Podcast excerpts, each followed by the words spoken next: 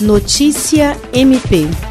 Em continuidade ao calendário anual de correições e inspeções, a equipe da Corregedoria Geral do Ministério Público do Estado do Acre realizou nos dias 6 e 7 de julho de 2020 correições ordinárias nas promotorias de justiça de Feijó. Na segunda-feira, a atividade correicional foi executada na Promotoria de Justiça Criminal sob a responsabilidade do promotor de justiça Juliandro Martins de Oliveira. Já na terça, foi a vez da Promotoria de Justiça Civil, que é coordenada pelo promotor de justiça Dyson Gomes Teles.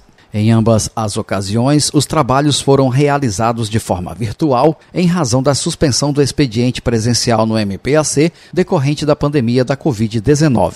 O corregedor-geral Celso Jerônimo de Souza afirmou estar muito feliz em retornar a Feijó, mesmo que de forma virtual, para a atividade correcional, tendo em vista ter sido essa a sua primeira comarca de lotação quando do início de sua carreira no MPAC em 1997. Jean Oliveira, para a Agência de Notícias do Ministério Público do Estado do Acre.